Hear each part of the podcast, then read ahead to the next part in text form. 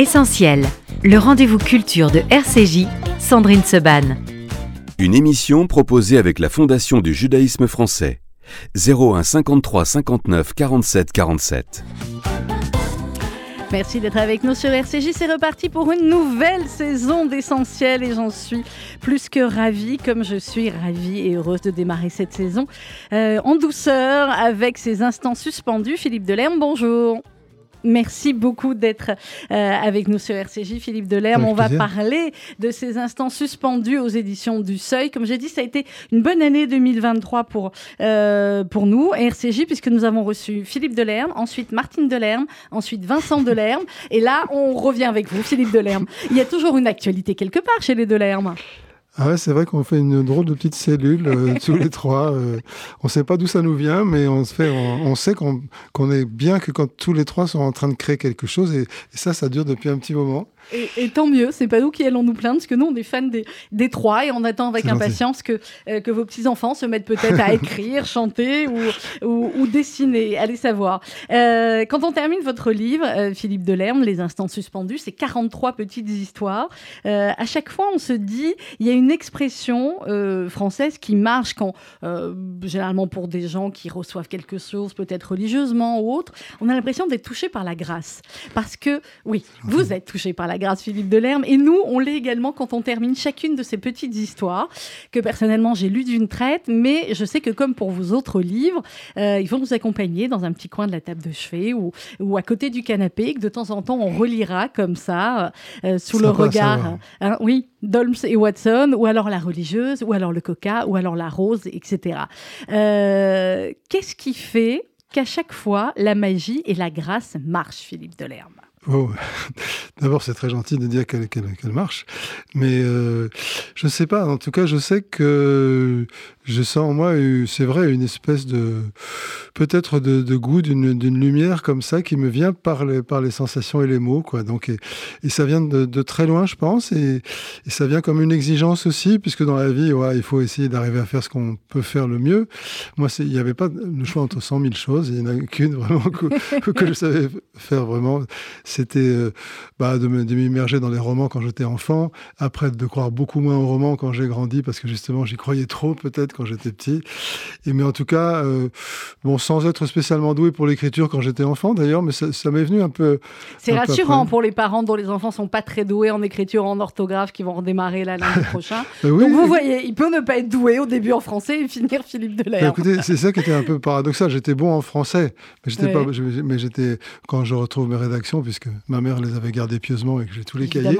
Et donc, euh, en fait, je me rends compte que oui, c'est vrai, j'avais du vocabulaire, mais, mais j'avais pas envie d'écrire. Euh, et puis ça m'a pris sur le tard, et ça m'a pris vraiment en même moment que ça me décourageait, je peux dire. C'est-à-dire que ça m'a pris en même temps que je découvrais euh, La recherche du temps perdu, qui était un peu rédhibitoire, parce qu'on se dit, ah bon, à quoi bon essayer d'écrire après ça? Après Proust. Mais et, en même temps, euh, c'est assez étonnant, parce que Proust vous donne aussi toutes les envies d'écrire en même temps qu'il vous interdit d'écrire quelque part.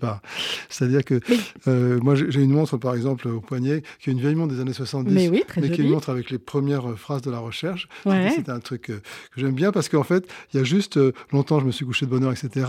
Et puis, il, manque euh, la troisième ou quatrième phrase qui est et une demi-heure après, le désir de trouver le sommeil me réveillait.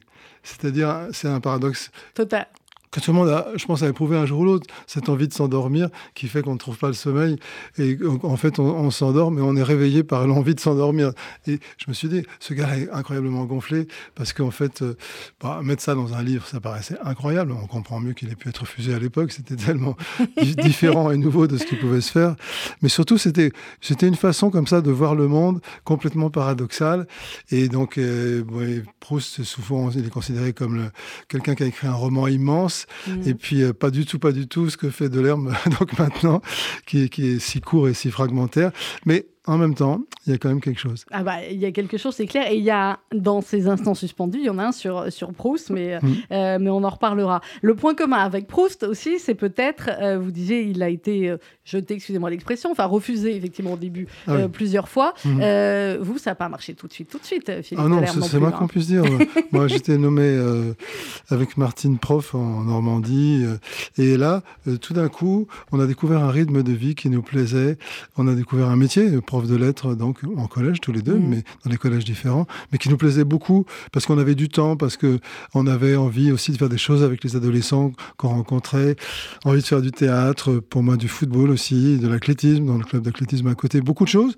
Alors que moi j'étais un, ancien paresseux plutôt. Et tout d'un coup, à partir de 25 ans, je suis devenu euh, extrêmement boulimique d'action, d'activité et l'envie d'écrire le matin très tôt, pour le coup. Donc vous écriviez euh, avant d'aller euh, en cours, avant, d'aller en cours, ouais. J'écrivais de genre 5h, 5h, 7h du matin. Ah et, euh, et euh, la jubilation d'avoir gagné la journée avant qu'elle ne commence.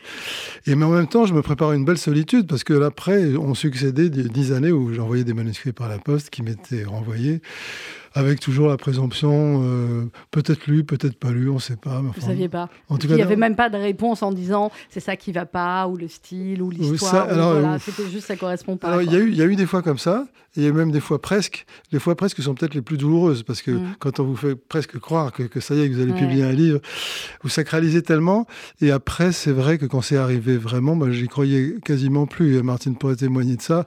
Quand, quand j'ai reçu vraiment l'annonce de, des éditions de Rocher qu'ils allaient me publier, je dis ah non, encore, encore de l'espoir. Euh, comme, comme dit, c'était la euh, première gorgée de bière ou c'était un autre livre Oh non, c'était, c'était euh, la première gorgée de bière n'a été que mon douzième livre. Ah oui, il y en a eu onze avant. Il y en a eu onze avant. Il y a eu un éditeur, Jean-Paul Bertrand, qui, qui est décédé aujourd'hui, mais qui m'a fait vraiment confiance en me disant vous n'avez pas choisi la voie la plus facile, mais on est sûr que vous êtes écrivain et que ça se saura un jour. C'était un, beau, c'était un beau discours. On est sûr que vous êtes écrivain. Et il, a, et il a tenu parole et il a eu du mérite parce que mes livres se vendaient à 1500, 2000 exemplaires. et, et, voilà, et, et quand même, c'était, euh, il, avait le sentiment qu'il fallait me laisser faire ce que j'avais envie de faire en plus. Il me disait pas, il faut faire, euh, faut absolument faire un roman comme ci, comme mmh. ça.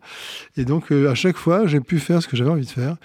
Et de plus en plus, ça a été des textes courts parce que c'est vraiment, j'avais envie de faire ça. Et, ça tombe bien. On va en parler. Mais quand vous dites, enfin, quand votre éditeur, votre premier éditeur vous a dit, on est sûr que vous êtes écrivain. Vous, à quel moment vous en étiez sûr finalement, Philippe Delerme? Mais en fait, moi, j'avais le sentiment d'avoir une bonne étoile au-dessus de la tête et d'avoir de la chance. J'avais l'impression d'être né pour ça. J'avais une, une, extrême mélancolie de sentir que cette chance, elle existait virtuellement, mais elle se mm. refusait à moi parce que je sentais qu'elle était quelque part. Elle n'était pas loin. Elle n'était pas loin, quoi. Mm. Et ça, c'est quand ça dure dix ans, ça ça paraît long en fait. On finit par se demander si ça bah, Parce qu'on sait pas, voilà, on sait pas quand on en sort, quand bah on en est sorti. C'est comme le tunnel, voilà, on arrive. Exactement, dans les instants suspendus, Philippe Delerme, euh, aux éditions du Seuil, qui vient de paraître. Alors, on démarre avec le tunnel. Et c'est vrai que bah, ce qui fait le point commun de vos histoires, euh, de vos petites histoires, c'est qu'à chaque fois, on se dit, oh là là, mais il a raison, mais il a raison, mais c'est exactement ça, c'est ce que je ressens, c'est ce que je vois, mais, je je pourrais pas l'écrire comme ça. Euh, ça veut dire que vous êtes un observateur perpétuel de tout, Philippe Delerme oui, en même temps, je n'ai pas le sentiment d'être sur un sujet quand, quand je vis. Et même, c'est pour que ça devienne des sujets, pour moi, il ne faut, il faut pas que je les considère comme tels. C'est-à-dire, je ne suis pas du tout un écrivain incarné. Je me dis jamais, ah ça, ça serait une bonne idée. Mmh. Ça, c'est la bonne idée, je me rends compte après, beaucoup plus tard. Euh, que c'était une bonne idée quand je l'ai vécu. J'ai dû le vivre, mais je pense être immergé dans la vie. Alors par contre, dans la vie, je suis pas, alors que moi qui donne souvent le sentiment d'une certaine sérénité pour essayer de capter des instants, etc., mmh. je n'ai pas du tout dans la vie cette sérénité-là. je suis plutôt quelqu'un de très angoissé dans la vie. Euh, un peu, un peu Ashkenaz. Ça, c'est ce que m'avait dit votre fils, qui était persuadé qu'il est Ashkenaz aussi, je vous le dis. oui, on, partage ça. c'est drôle, d'ailleurs, cette, cette, espèce de conviction qu'on a. Bah, il faut chercher. Hein. Nous, je dit, on est prêt à vous aider à, chercher. Euh, quand vous notez, enfin, quand ces petites histoires ou ces petits moments de vie plutôt, ces instants suspendus arrivent euh, dans votre vie ou dans celle des autres, vous les observez, Philippe Delerme, vous les notez en vous disant tiens, ça, ça fera une bonne histoire, ou alors pas du tout. Et c'est quand vous vous posez devant votre feuille blanche que vous vous remémorer certains moments, certains En fait, certaines fois, ça ne marche pas. Mais dans beaucoup de cas, je me rends compte qu'il y a quelque chose à creuser, en fait. Et donc, par exemple, pour, pour le tunnel, c'est vrai que je me suis dit, ça c'est un truc tellement banal comme ça, d'être dans un tunnel et puis on en sort presque toujours en train de la même façon. Il y a d'abord un, talus, c'est un peu abstrait, puis tout d'un coup, le paysage se découvre. Et à ce moment-là, on peut pas dire que ce soit une ivresse de bonheur, mais il y a un sentiment incroyable euh, d'être en fait le paysage. Non pas simplement de, de, regarder, mais en fait de devenir toutes les choses que l'on voit. Ça, ça marche en train, moins en voiture, mais en train, oui. En voiture, il y a, d'autres choses, qui sont, d'autres choses qui sont précieuses. Moi, j'aime beaucoup, par exemple, euh, en voiture parce qu'on se regarde pas, donc on se dit des choses souvent plus profondes. Et donc, il y a aussi une magie de la voiture comme ça, le fait d'être parallèle et, pas face à face. Et vous savez, c'est un texte qui, qui disait euh, S'aimer, ce n'est pas se, regarder l'un l'autre, mais regarder ensemble dans, la, même, direction. Mais en fait. Euh, Sauf au volant, j'avais lu ça aussi, c'est parce que finalement, il y en a un qui dit Non, t'aurais dû tourner à droite, mais non, fais à gauche, je te dis que c'était à droite.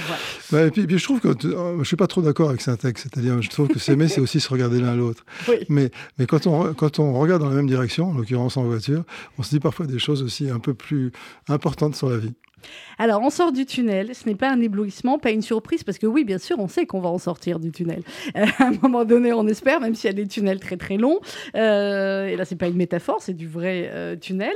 Mais vous dites, effectivement, souvent, on entend cette métaphore. Il est temps de sortir du tunnel. On va peut-être enfin sortir du tunnel. cette rentrée 2023. Alors, vous n'êtes plus prof, mais on en reparlera peut-être à, un moment donné. Est-ce que vous avez l'impression que après ces années qu'on a vécues, ces années de Covid, de confinement, ces années un peu compliquées, on sort du tunnel ou est-ce que finalement les, les, tunnels, il y a toujours un nouveau tunnel?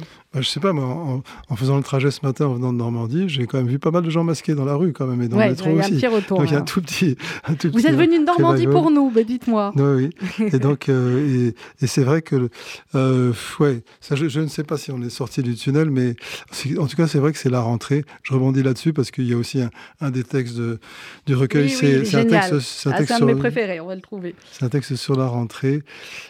la vraie rentrée, la rentrée des classes. Hein, c'est bon. Après, on, dit qu'il y a bien sûr la rentrée euh, universitaire, qu'il y a, la, a la, rentrée euh, littéraire, la rentrée cinématographique ou musicale, mais la vraie rentrée, c'est quand même la rentrée des classes. C'est la rentrée des classes, on est d'accord. Alors vous qui faites votre rentrée littéraire, Philippe Delerme, et non plus euh, la rentrée des classes, effectivement, cette, la dernière fois que vous avez fait une rentrée des classes, c'était il y a combien de temps? Est-ce que ça vous manque aujourd'hui Ou est-ce que la rentrée littéraire apporte d'autres petits bonheurs Alors, je ne sais pas si c'est à cause grâce à la rentrée littéraire que, je n'ai pas la nostalgie de la rentrée des classes. Je ne crois pas.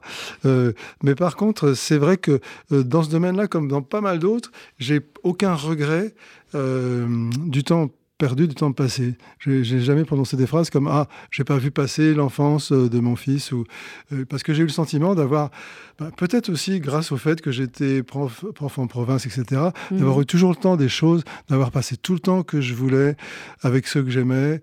Et, et j'ai pas du tout ce, sentiment comme ça d'un regret. Parce que mes années prof, c'est pareil.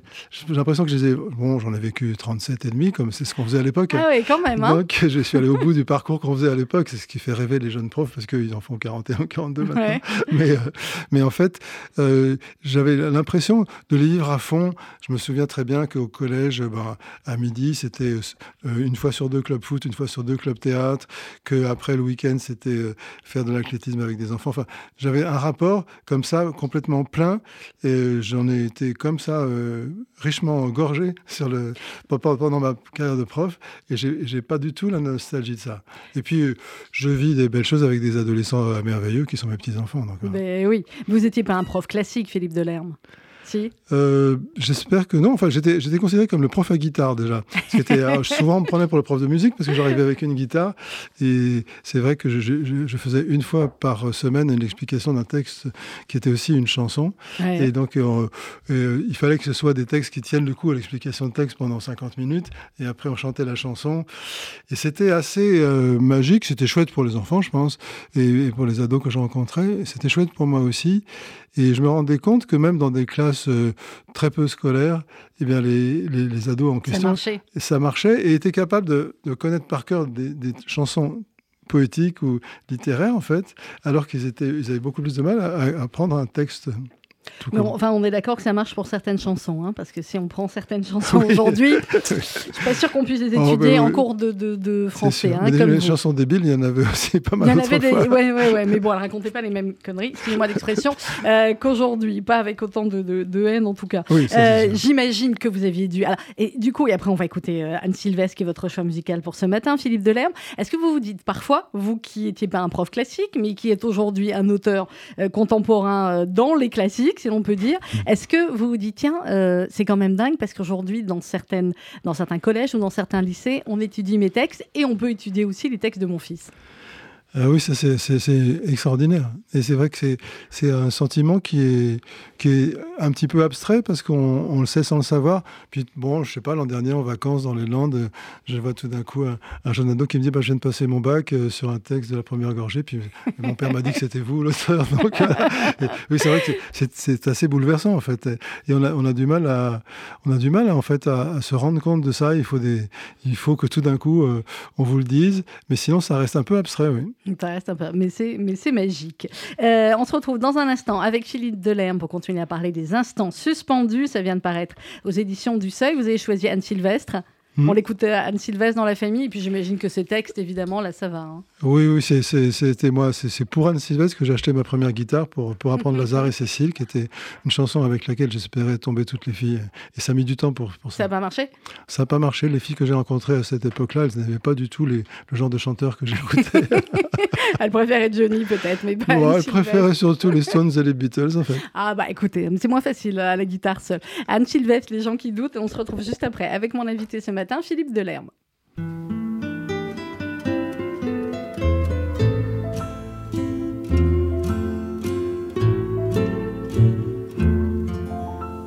J'aime les gens qui doutent, les gens qui trop écoutent leur cœur se balancer. J'aime les gens qui disent et qui se contredisent et sans se dénoncer. J'aime les gens qui tremblent, que parfois ils nous semblent capables de juger. J'aime les gens qui passent moitié dans leur godasse et moitié à côté. J'aime leurs petites chansons, même s'ils passent pour des cons. J'aime ceux qui paniquent, ceux qui sont pas logiques, enfin, pas comme il faut. Ceux qui, avec leur chaîne, pour pas que ça nous gêne, font un bruit de grelot. Ceux qui n'auront pas honte de n'être au bout du compte que des ratés du cœur n'avoir pas su dire délivrez-nous du pire et gardez le meilleur.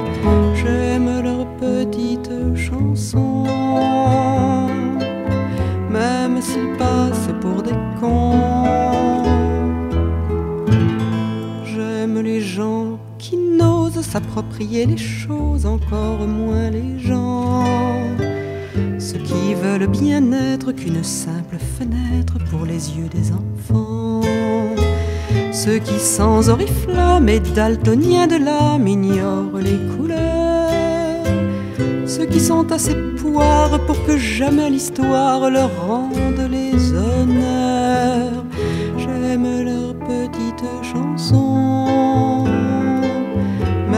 S'ils passent pour des les gens qui doutent mais voudraient qu'on leur foute la paix de temps en temps. Et qu'on ne les malmène jamais quand ils promènent leurs automnes au printemps.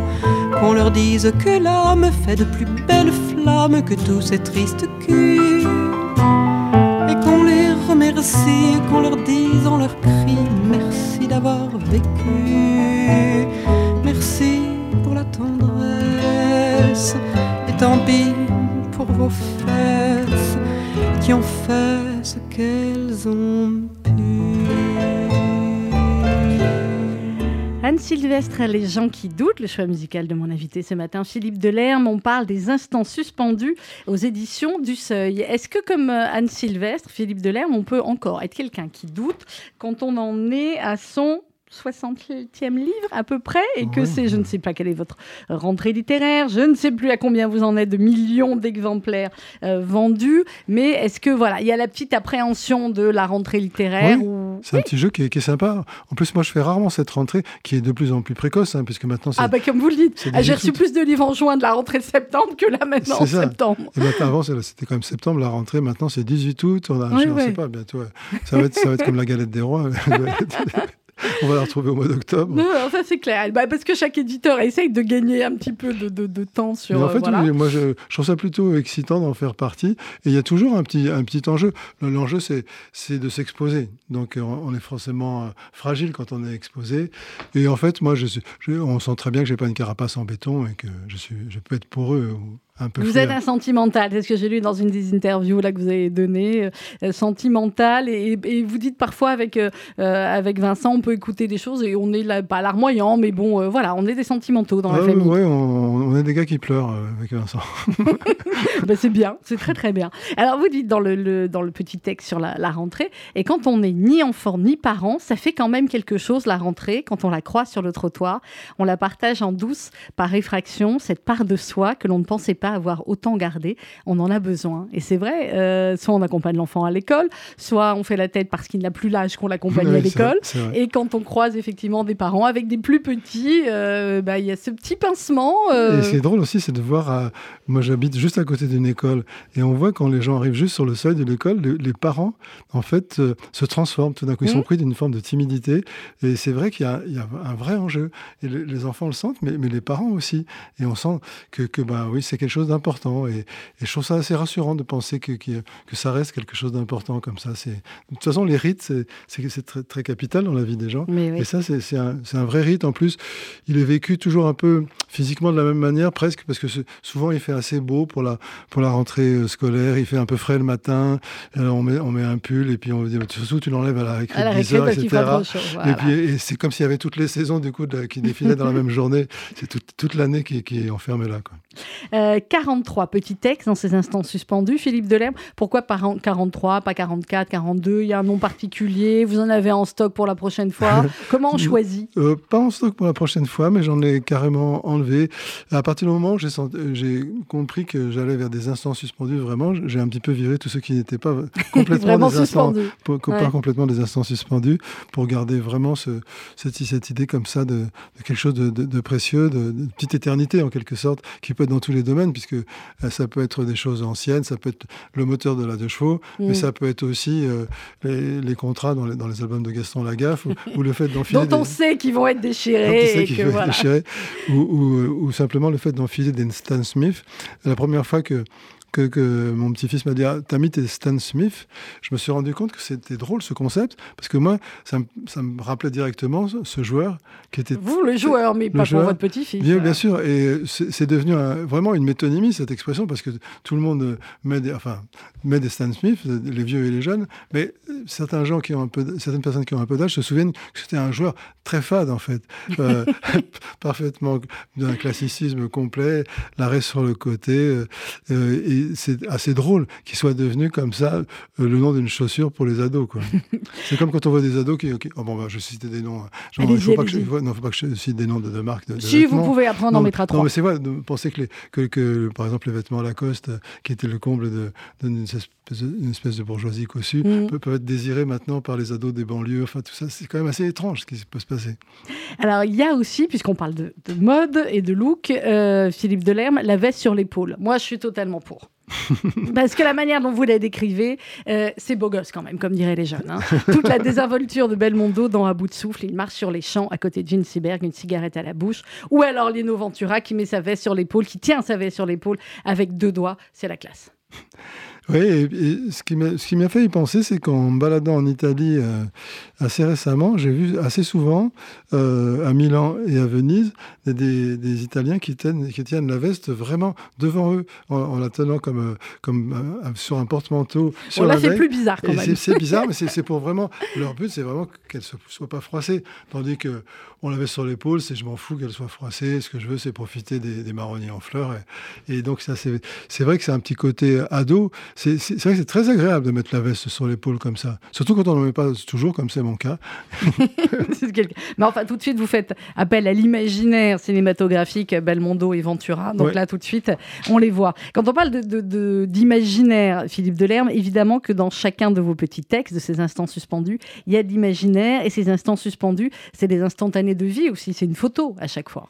Oui, c'est une photo. Et d'ailleurs, il y a un texte sur, sur Willy Ronis qui, qui était un peu pour moi aussi euh, euh, un petit peu un supplément d'âme pour ce, pour ce recueil, parce que euh, au fil des ans, je me suis rendu compte que c'était vraiment le photographe de l'instant. C'est-à-dire que les, tous les, les, grands photographes en noir et blanc des années 50, qui, nous d'ailleurs, qui, qui nous, nous montrent toujours presque ces années comme étant des années en noir et blanc, ce qu'évidemment, elles n'étaient pas vraiment. Elles avaient même des belles couleurs, les années 50, 60. Mais on, les voit en noir et blanc à cause de Douaneau, de, de Bouba, de Ronis, etc. Mais parmi tout cela, Ronis était sans doute celui qui préparait le moins ses photos. Mmh. Il, y a, une des photos les plus célèbres, qui est une des photos de, sa compagne, euh, nue comme ça à contre-jour dans, sa maison en Provence. il raconte qu'il avait les mains pleines de plâtre parce qu'il était en train de bricoler quand il l'a vue. Et, aussitôt, et il, a, il a réussi à prendre les photos bah, avec les mains pleines de plâtre. Et ça, c'était tout lui. Et, c'est pareil pour. Il était particulièrement heureux d'une photo qui, présente des enfants qui jouent au fond d'une péniche, dans un train de péniche. Alors c'est une espèce de landau, ils sont tout à fait au compte de cette coque. Et je trouve ça très étrange comme moment d'imaginer ces enfants au fond, comme ça, d'une coque de péniche. Qu'est-ce qu'ils peuvent ressentir? Ils sont complètement à leur jeu, puis en même temps, ça doit être très spécial d'être là. Oui, d'être à l'intérieur de... Et, lui-même, c'était une époque où la photo se faisait différemment, donc il va la développer euh, chez lui, et, la photo existe, et, il dit qu'il est incroyablement heureux parce qu'il voilà, il a saisi cet instant-là, la péniche qui passe sous le pont, juste une fraction de seconde. Et, c'est le bon instant.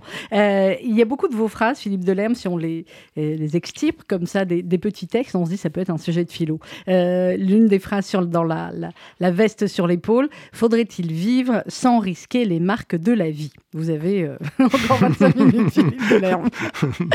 faudrait-il vivre sans risquer les marques de la vie? C'est impossible. Non, bah oui, il vaut, il vaut mieux pas. C'est chouette les marques de la vie. Mmh. À n'importe quel âge et quelles que soient les marques? Ah, Non, bien sûr que des marques sont douloureuses, mais en fait, euh, c'est bien d'avoir des marques parce que euh, souvent les choses s'effacent aussi. Dans un, dans un livre récent, le, La vie en relief, j'avais parler de, cette espèce de bonheur que j'avais eu d'essayer de retrouver des scènes euh, très heureuses de mon enfance qui se passaient à Courbevoie dans, dans la loge de concierge d'une vieille cousine qui était adorable, mais c'était une atmosphère là pour le coup très à la douaneau avec des, des rails de chemin de fer et des wagons puisqu'elle était, elle était concierge d'un entrepôt comme ça. Et en fait, c'était le genre de personne adorable chez qui on passe le dimanche. Et je suis revenu alors carrément 60 ans plus tard. Et, et 60 ans plus tard, c'est pas que les choses avaient changé, c'est que tout avait disparu, dans le courbevoie de. Et, en même temps, j'en ai eu aussitôt une espèce de sentiment de, bonheur et de plénitude, de me dire ah c'est incroyable, je l'ai complètement dans la tête et si je l'ai connu et je l'ai mm. connu et, c'est là quoi, c'est là. Mm. Et ce je pense que le, le passé euh, peut être là. Quoi. Donc, et, ça, c'est vrai que Vincent est comme moi pour ça, puisque vous parliez de lui tout à l'heure. On ne se considère pas nostalgique en aimant le passé. C'est, on aime le passé aussi. Quoi. Mais parce que vous le décrivez aussi bien, euh, votre fils Vincent, que vous, Philippe Delerme, vous le décrivez de manière euh, toujours jolie, finalement. Toujours, je parlais de grâce au début de, l'émission, toujours euh, gracieuse. Ah, gracieuse, je ne sais pas, mais toujours en tout cas présente et, et vivante. Et, c'est drôle de, se dire d'aujourd'hui, dans Courbevoie, qui est devenue quand même une ville assez bourgeoise dans la banlieue parisienne, il, y a, encore euh, bah, cette espèce d'atmosphère d'après-guerre euh, dans laquelle pouvait se cacher la tendresse de la cousine Agnès.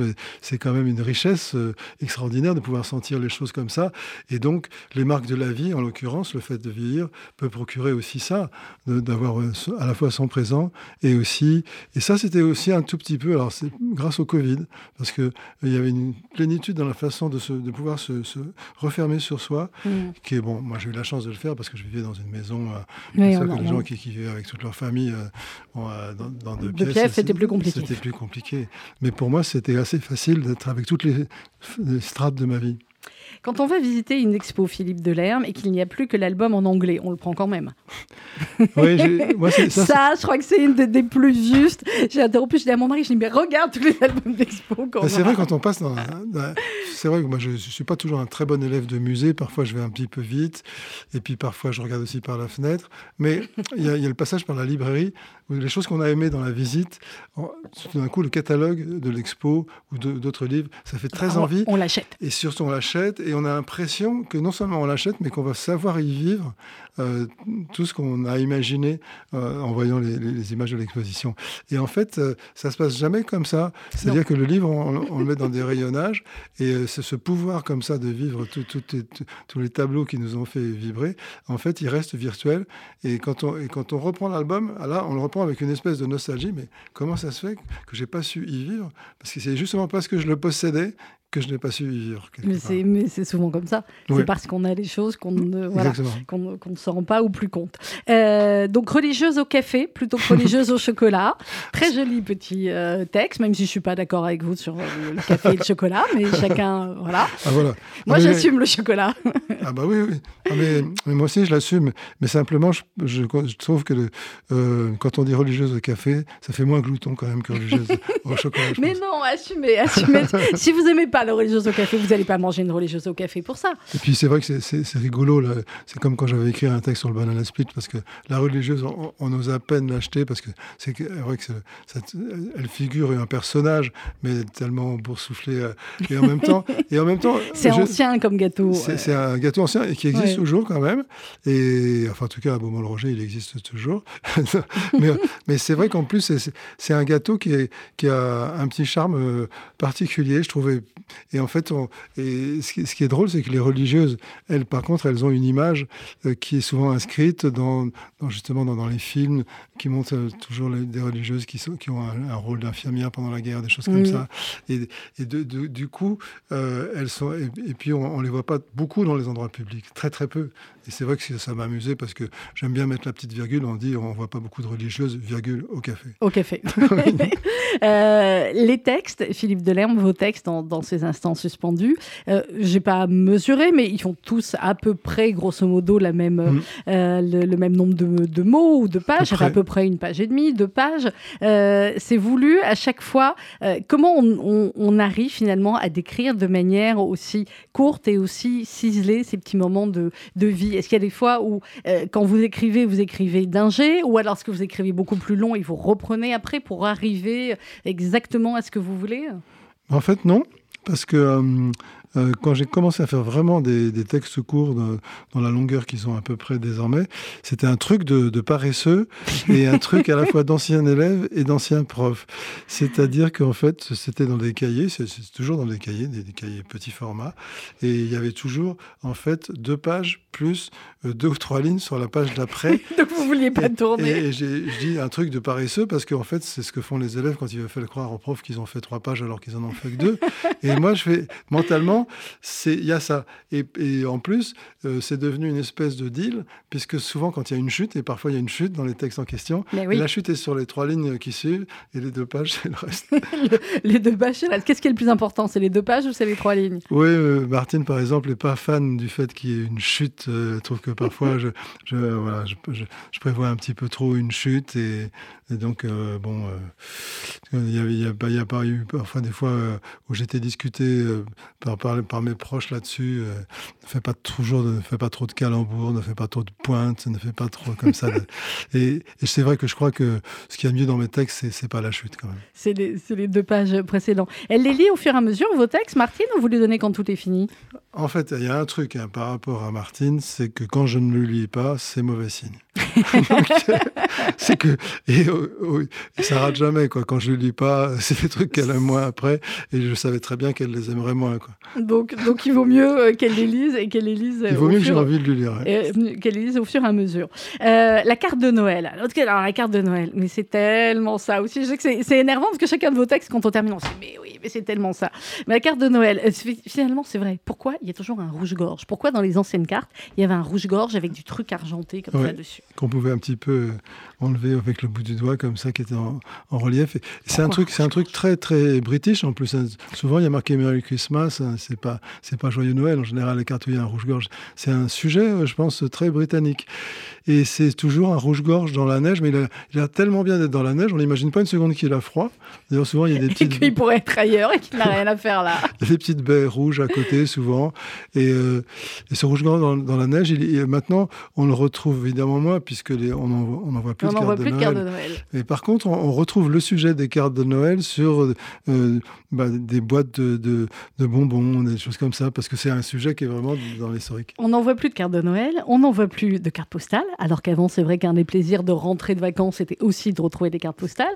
Et, euh, et, même les photos de vacances, euh, on ne les montre plus, puisque tout le monde les a déjà vues sur les réseaux sociaux, ou alors on les a envoyées, etc. Euh, c'est des marqueurs d'une époque, évidemment, Philippe Delerme, mais là, bah, il y a quand même aussi un petit peu de nostalgie. C'était bien de recevoir la carte postale et de montrer ses photos de vacances en rentrant. Oui, oui, oui. Alors, les, je, bon, je pense que les photos de vacances, les, séances de, de, diapositives, on est d'accord. vous savez, il y, a une pensée de, Philippe Gueluc que je trouve assez extraordinaire. C'est euh, quelle est la différence entre l'enfer et le paradis euh, ben, En fait, euh, c'est la même chose. c'est deux endroits où les gens se raconteront des histoires de leur vie, mais simplement en enfer, ils auront apporté leurs diapositives positive. excellent. Bah c'est un petit peu ça. Alors, il y a un instant suspendu qu'autour de la mousse à raser. Mais enfin, euh, barbu, Philippe Delerme. Oui, bah c'est surtout parce qu'on a le choix, en fait, entre gel à raser et mousse à raser. Ouais. ça, c'est un truc qui m'étonne déjà. Parce que, a priori, j'aurais dit que le gel, c'était un truc plus moderne. En fait, euh, maintenant, il y a au moins autant de mousse. Et je pense que c'est lié aussi, c'est la même chose que la mode des barbiers, la mode aussi de. Ah oui, c'est très la mode. C'est quand même. Et, l'onctuosité de la mousse, euh, du coup, elle est un tout petit peu plus euh, datée, mais elle redevient moderne, alors que le gel, lui, il a une modernité, mais je, la juge un petit peu comme une modernité un peu, un peu passée à une modernité à, la James Bond, avec la Stone Martin, avec tous les, tous les gadgets. Et, donc, euh, et le gel, en plus, moi, j'aime pas trop ça. J'aime bien, j'aime bien ce geste qu'on a avec, avec la mousse, euh, où on se passe comme ça les, deux mains sur le visage, comme on le voit faire au cowboy dans les, dans les westerns. ça vous aimez bien. Ça, j'aime bien. Euh, on a commencé en parlant de Proust, on va continuer euh, quasiment, il nous reste une dizaine de minutes, Philippe Delerme, avec le chapitre, le chapitre, le petit texte euh, sur Proust, trois cailloux, quatre marrons, et on est sur la tombe de Proust. Oui, parce que c'est ben c'est le patron, puis c'est grâce à lui tout ça. Enfin, il y a, eu d'autres écrivains qui m'ont conforté dans, dans, la démarche. Et il y, a, y a Roland Barthes, par exemple, et, puis il y a Francis Ponge, bon, avec, avec des différences aussi. Mais il y a des choses un peu communes. Par exemple, dans, les mythologies de Roland Barthes, il va parler de choses qui, qui restent, euh, qui nous parlent beaucoup. Euh, bon, quand il parle de la, de la déesse, ça parle pas à tout le monde. Euh, je pense que, par exemple, il y a une différence entre la deux chevaux et la déesse. La, deux chevaux, quelque part, elle existe encore, même des gens assez jeunes. Des DS, il n'y en a plus. Hein. Des DS, il n'y en a plus. Et, mais ce sont des gens qui ont, qui ont voilà, essayé de creuser comme ça, euh, dans une époque aussi, euh, ce qui était euh, quelque chose d'un petit peu mythologique. Ou, et oui, moi, ça a été ça, ma, ma pente, avec peut-être aussi ce, ce, qui me, ce qui me guidait un petit peu, c'est un peu l'idée d'une lumière aussi, de donner une espèce de, de lumière sur des choses. Il y a, c'est ça. Il y, a un auteur que, que j'adore, un auteur contemporain qui s'appelle Didier Blonde, qui a beaucoup écrit. Euh, euh, c'est vraiment un auteur à découvrir si on ne le connaît pas. Je connais pas, bah, je vais le noter. il a écrit au moins une dizaine de livres chez Gallimard. Ils sont vraiment très très chouettes et sur un univers euh, souvent lié au cinéma, voire au cinéma muet. Et il parle de cette époque où il y avait des doublures lumière. C'est-à-dire des gens qui qui étaient même pas figurants, mais qui étaient là Ils juste sont là pour, prendre, faire les réglages lumière à la place de la star. Je trouvais cette expression très jolie et je me suis dit ça c'est un truc euh, vraiment que j'aimerais bien plus tard devenir en fait une doublure lumière, quoi. Ne plus être sur les choses qu'une espèce de lumière sur, sur les choses et que, que moi je Mais c'est ça vos, textes, c'est bah, des rayons de lumière sur euh, des choses. Et alors en même temps, je suis très paradoxal parce que pour que je sois une doublure lumière, il faudrait que moi je m'efface complètement. Or, je fais la rentrée littéraire et je fais même des émissions à RCG. Donc. oui, mais ça, vous avez bien raison de les faire. Propos de la rentrée littéraire, après on va, on va reparler de Proust. Vous lisez les, les collègues, les confrères ou les concurrents, je ne sais pas comment vous les appelez. Vous en avez lu là de la rentrée? Non, non non, je, ça, ne m'attire pas, je dois dire, parce que comme je vous le disais tout à l'heure, euh, déjà tout ce qui est roman m'attire très très peu. J'étais tellement lecteur de romans quand j'étais enfant que j'ai l'impression.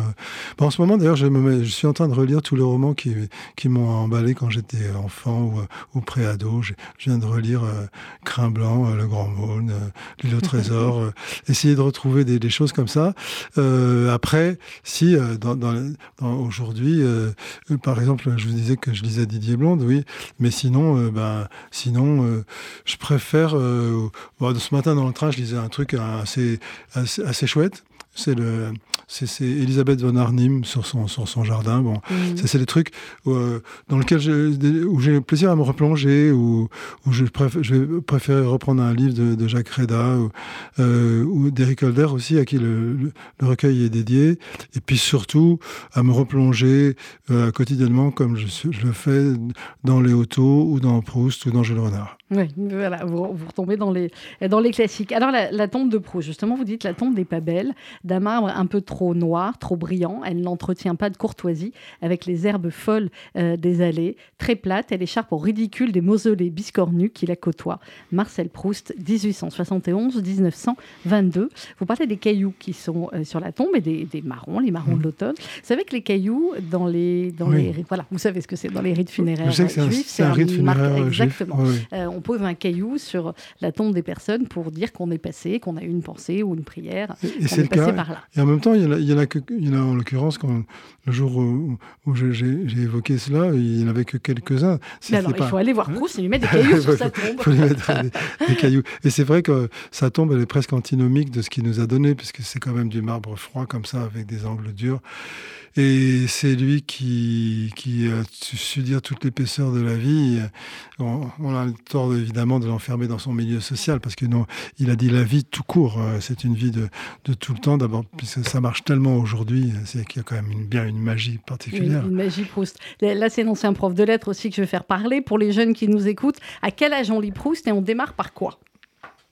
Alors, si on démarre, c'est évident qu'il faut démarrer par du côté de chez Swann, parce que c'est quand même le plus lisible des, recueils, de, des tomes de, La recherche du temps perdu. Et c'est évident aussi qu'il faut lire quelque chose de La recherche du temps perdu, parce que tout ce qu'a écrit Proust par ailleurs, c'est vraiment incroyable. Il avait vous parliez de grâce, mais alors là, il avait trouvé la grâce, et assez tardivement mm. pour le coup, parce qu'il a écrit des choses qui étaient passibles de, ce qu'on pouvait lui reprocher, d'être un petit peu mondain euh, euh, quand il écrit Les plaisirs et les jours, c'est surtout pas ça qu'il faut lire.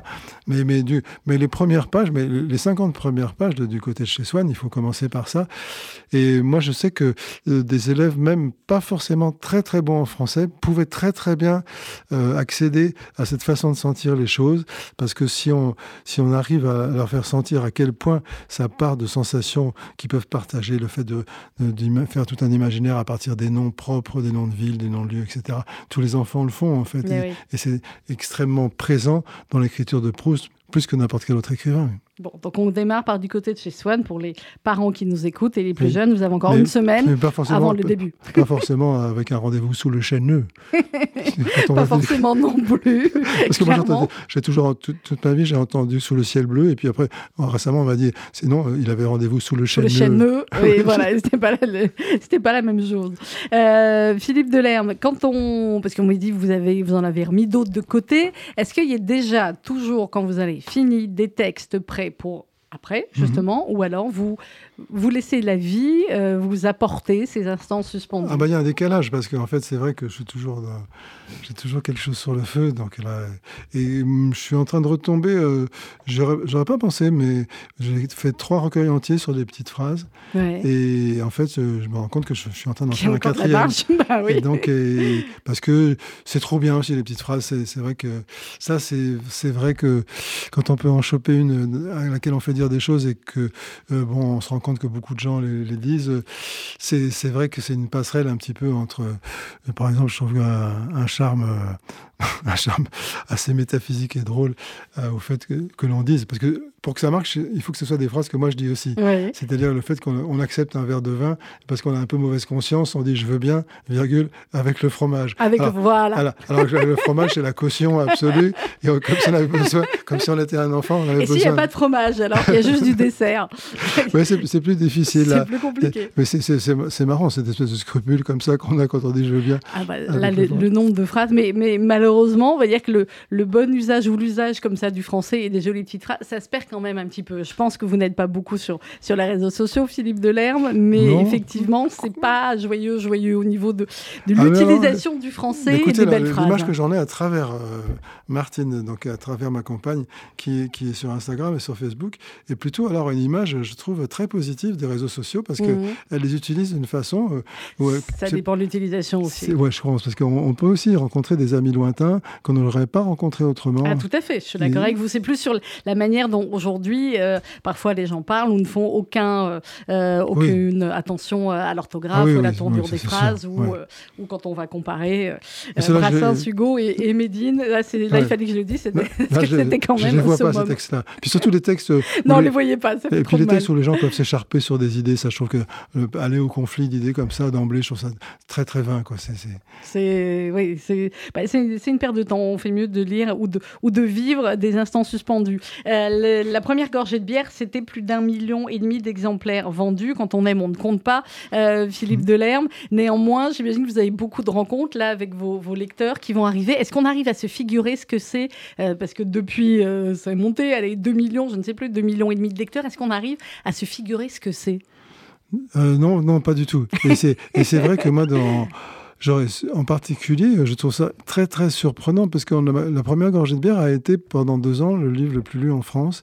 Et ça, c'est une chose euh, dont, en fait, je suis assez fier parce que quand même, en fait, c'était quand même un texte. Bon, suivant les gens, ils vont vous dire que c'est vraiment très littéraire ou, un peu littéraire ou pas très littéraire, mais c'était quand même un livre de littérature qui mm. était qui était tout d'un coup la meilleure vente, ce qui est quand même assez rarement le cas en fait. Et, ça, c'est une chose oui, dont, dont, je suis assez fier quand même. C'est que je n'aime pas les mais je prends toujours une gorgée, parfois dans celle de, mon mari qui en prend rarement, mais pour vérifier que je n'aime pas. C'est normal, ça, Philippe l'herbe. la première gorgée de bière, pour certains, elle dit toujours Ouais, ben non, j'aime pas, c'est pas bon. Bah, c'est bien, c'est bien, puisque en fait, la première gorgée de bière, que beaucoup de gens ont appelé après, quand ils m'en parlent, la petite gorgée de bière, c'est aussi une sensation de, ne l'aimer que la première. Donc, ce qui Ou de ne pas aimer, de prendre à chaque fois une première pour voir si on aime ou pas. C'est une possibilité aussi.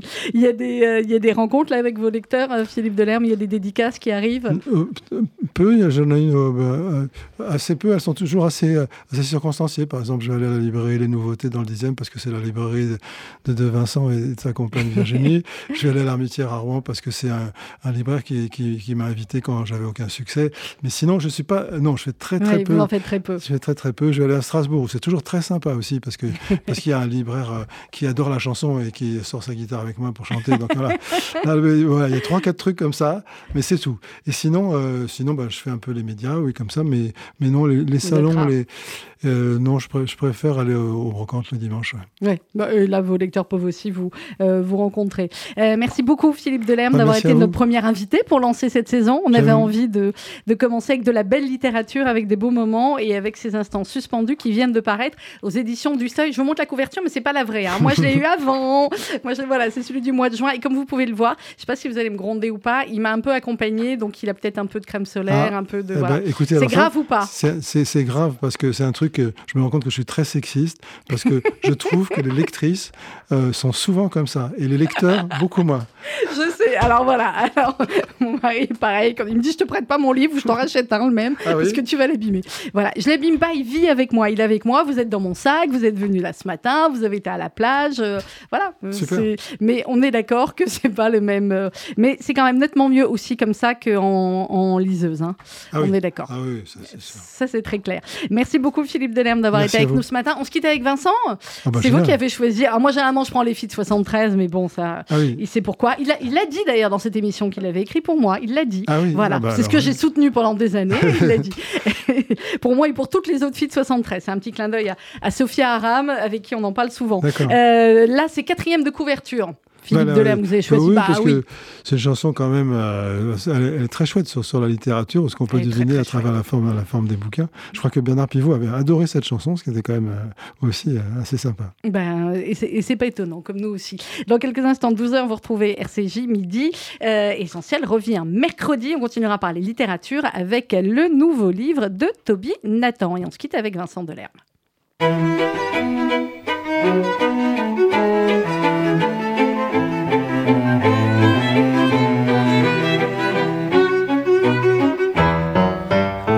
3 juillet, Paris s'éteint et sur le quai des grands Augustins, nous tournons les pages à l'improviste devant l'étalage d'un bouquiniste. Je ne vous connais pas, je vous frôle là sur le quai, épaule contre épaule.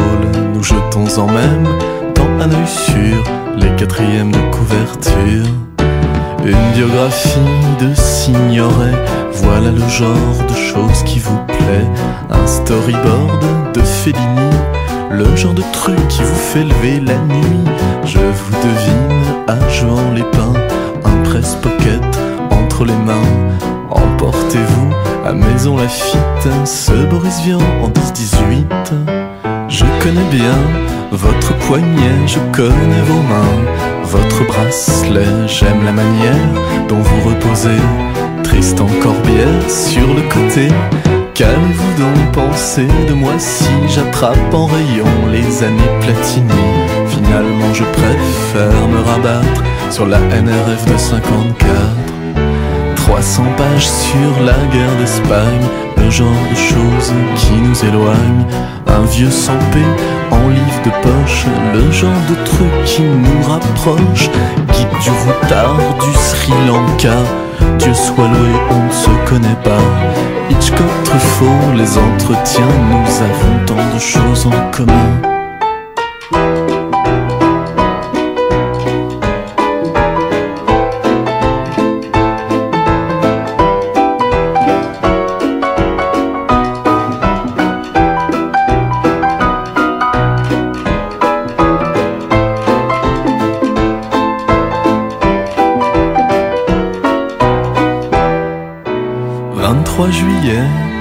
S'éteint, et sur le quai des grands Augustins, nous tournons les pages à l'improviste devant l'étalage d'un bouquiniste. Je ne vous connais pas, je vous frôle, là sur le quai, épaule contre épaule, sur les quatrièmes de couverture, nous cherchons la même aventure, sur les quatrièmes de couverture.